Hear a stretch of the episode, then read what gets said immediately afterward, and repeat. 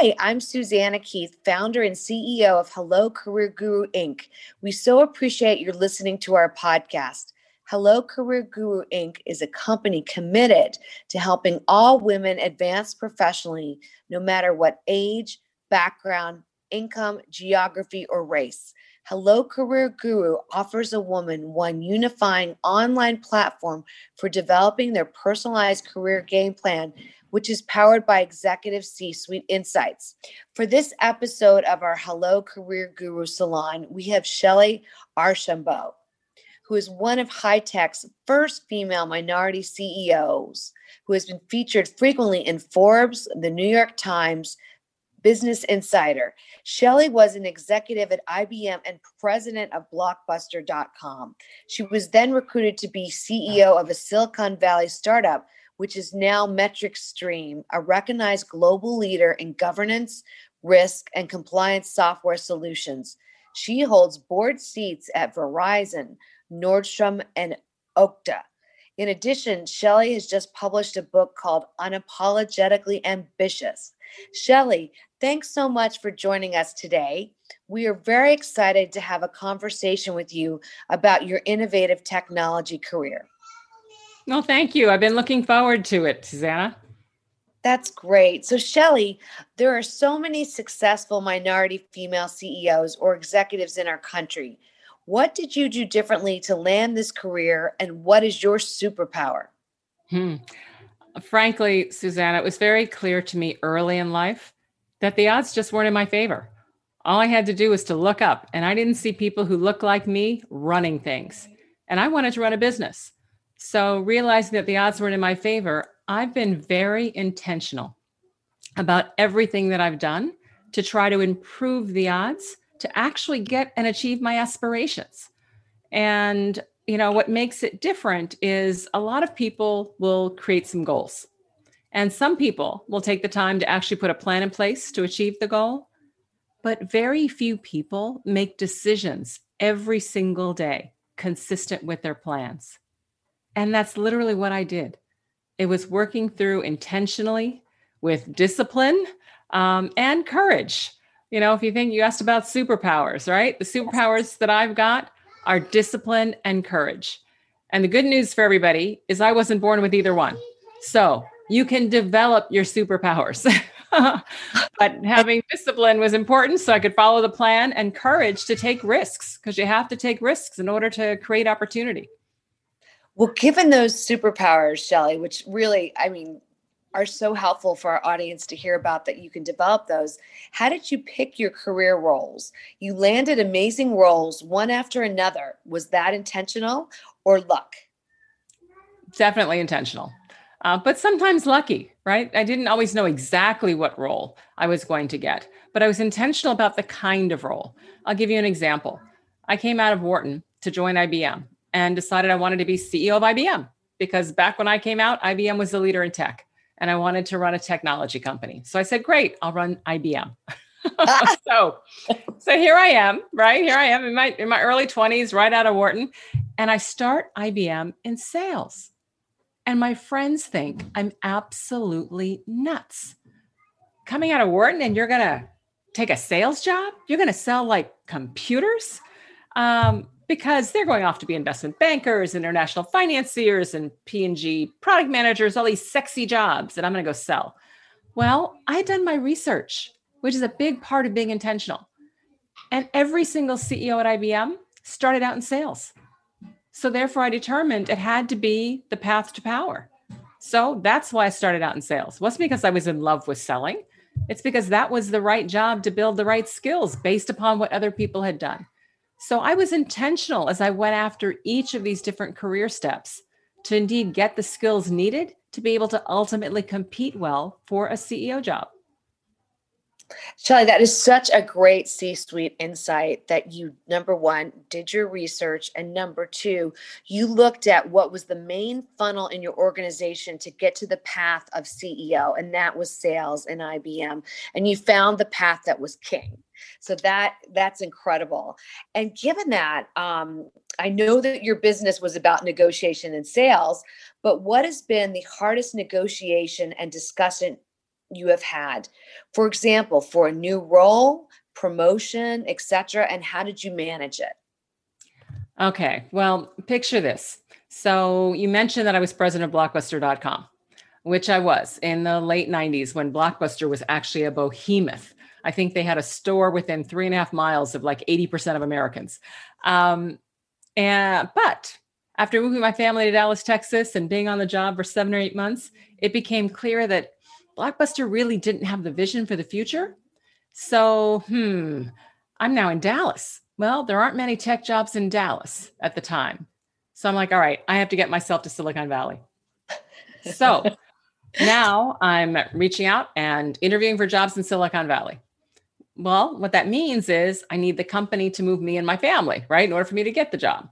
So here I am. I found an opportunity because I wanted ideally something in telecom because I had technology and I had internet.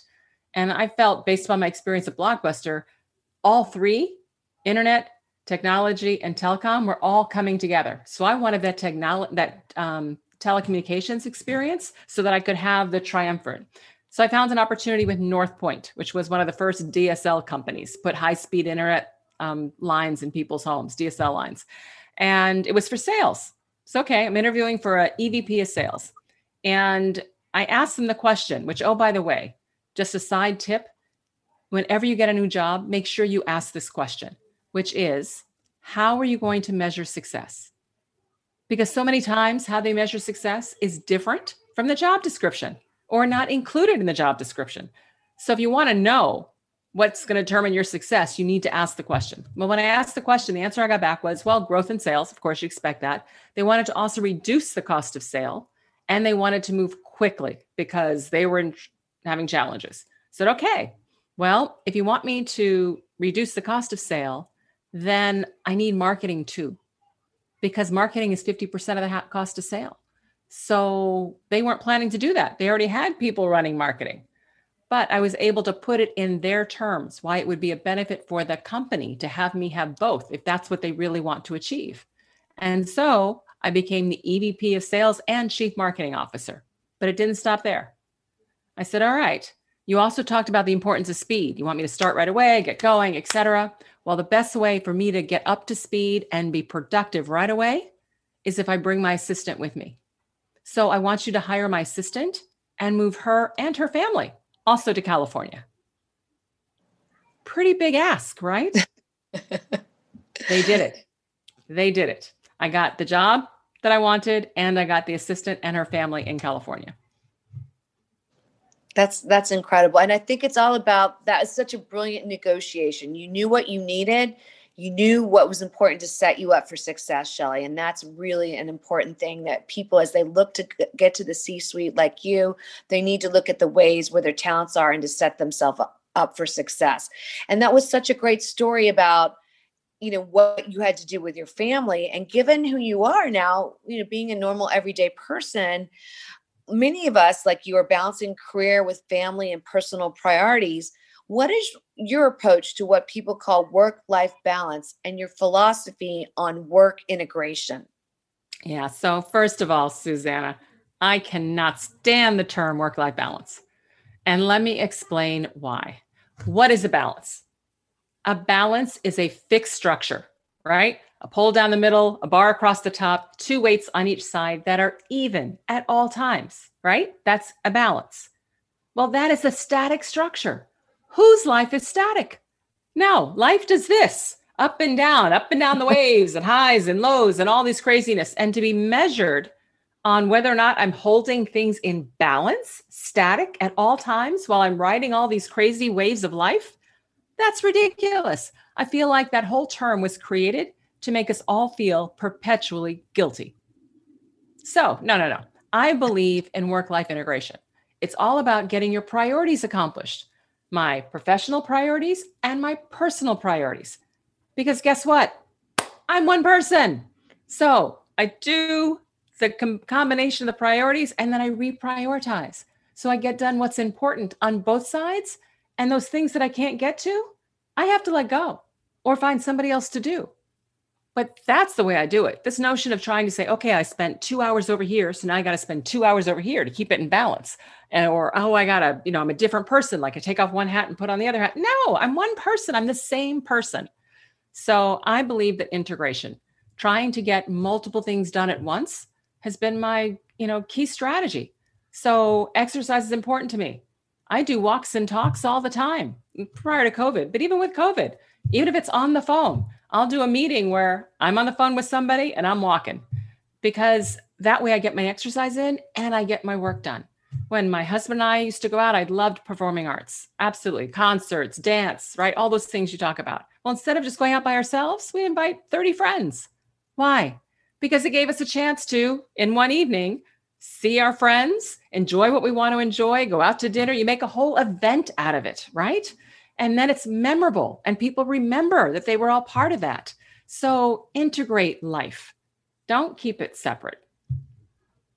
Oh, wow. Shellye, I mean, that's just so breakthrough, especially with the way that you can network and connect at the same time, but then still feel healthy and fulfilled, which I think is really important to do in your career. And that's a C suite insight. You have to love what you do and be passionate about it. And I love how you're bringing that passion to every part of your life. That is so inspiring. And so, given you know the passion, the zest for life that you have, um, what strategies have you used to effectively deal with conflict? Mm, that's a really good one because conflict happens all the time. So, my strategy is one that I call peel the onion. And what I mean by that is typically at work, you believe, you know, could, conflict could be simple as you believe you should do A, somebody else believes you should do B. Okay. Well, they have reasons for believing that, just like you have reasons. Well, the key is to peel the onion back, understand why do you think B, right? Under, get under, uncover those assumptions and then peel back those assumptions in terms of, okay, why are those your assumptions? What are the facts that are underneath it? The P is you keep peeling until you find where you actually both agree. Because at the end of the day, you will. If you're in the same organization, you are trying to accomplish the same thing. So eventually you keep peeling, you are going to find common ground. Once you find that common ground, then you build back up together because you've now learned a great deal in peeling the onion about how they think, about what's important, right? Priorities, all those things. So peel the onion and then build it back up again. Wow, that peel the onion, that's such a great analogy with looking at how you can handle conflict. And one of the biggest things I think that women find with conflict and in the workplace, um, Shellye, is they have trouble speaking up for their for their rights and for their work life and even asking questions in particular when they're very junior or the only woman or even a minority person in the room um, they have a hard time speaking up why is it important to ask questions as a leader? And what advice do you have for people to overcome that fear of asking questions? Hmm.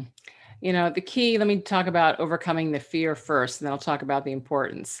So, if you live if you live your life in fear and not doing things because you're afraid, you're going to be so limited on what you're actually able to do and accomplish which would be a travesty because each of you listening has amazing capabilities and value to offer to the world, and we want it all.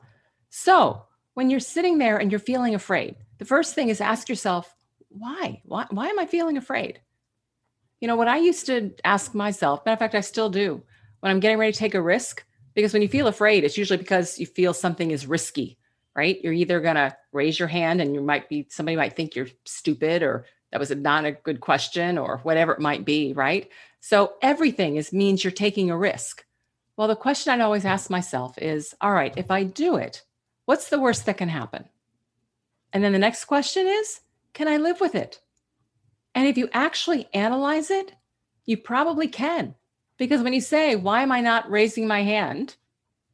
The answer typically is because you might get embarrassed. Well, is it going to kill you? I mean, can you actually live with it? Is it going to put you in the poorhouse, right? Is it going to make you lose your marriage? Is it going to, no, it's not going to do any of those things. So, guess what? You can probably live with it. And once you just realize that, then it's about developing courage. Go back to my answer to question number one, right? You can develop courage. The way you develop courage, it's just like a muscle. You know, I exercise. Exercise is real important to me. So if you're trying to build up your muscles, how do you do it? You keep doing curls and you get biceps, right? The more you do it, the stronger you get. Well, guess what? Take risks. You know, you raise your hand, you ask it the first time, and you realize you didn't die. Oh my God, you survived after asking a question. well, maybe the next time you can ask it again, right? And what happens is if you, if you just push yourself, you're going to get used to that feeling of discomfort. Now, let me explain what this discomfort is. The discomfort that you're feeling of, ooh, I don't want to ask the question, or I don't want to step forward, or I don't want to speak in front of the group, or I don't, you know, whatever it is, that, that discomfort. Well, you feel discomfort when you are learning. The reason you feel discomfort is because you're not used to doing it. It's a new experience. In order to succeed in life, you need to be learning all the time. So it's okay to feel discomfort. As a matter of fact, if you haven't felt uncomfortable in like the last 60 days, then you're not pushing yourself. You're coasting. And guess what? There's only one direction a car coasts, and it's downhill. So do not coast make sure that periodically you're feeling uncomfortable because that means you're learning. And you need to learn every step of the way. I am still learning. I am still put in positions where I'm uncomfortable. And if I'm not, then I go look for them because frankly, I need to be and want to be a continual learner. That's how you're able to continue to add value because things evolve and things change, and you can't stay on top of everything if you're not learning. So get comfortable with being uncomfortable Ask yourself what's the worst that can happen, realize that you can live with it, and then push forward. And if you still have trouble pushing forward, then try to use peer pressure. Tell a friend, tell a coworker, all right, next meeting, I'm going to ask a question. Hold me to it. Right. Well, now you have the peer pressure of yourself trying to push, but then you also know because they're going to keep looking at you that they're going to be on your case until you actually ask a question in the meeting. So just figure out ways. I mean, I'm a big believer in using peer pressure to help you drive discipline and get things done. I've done that my whole life. That's wonderful. And I think it really stems back to your courage is infectious, Shellye.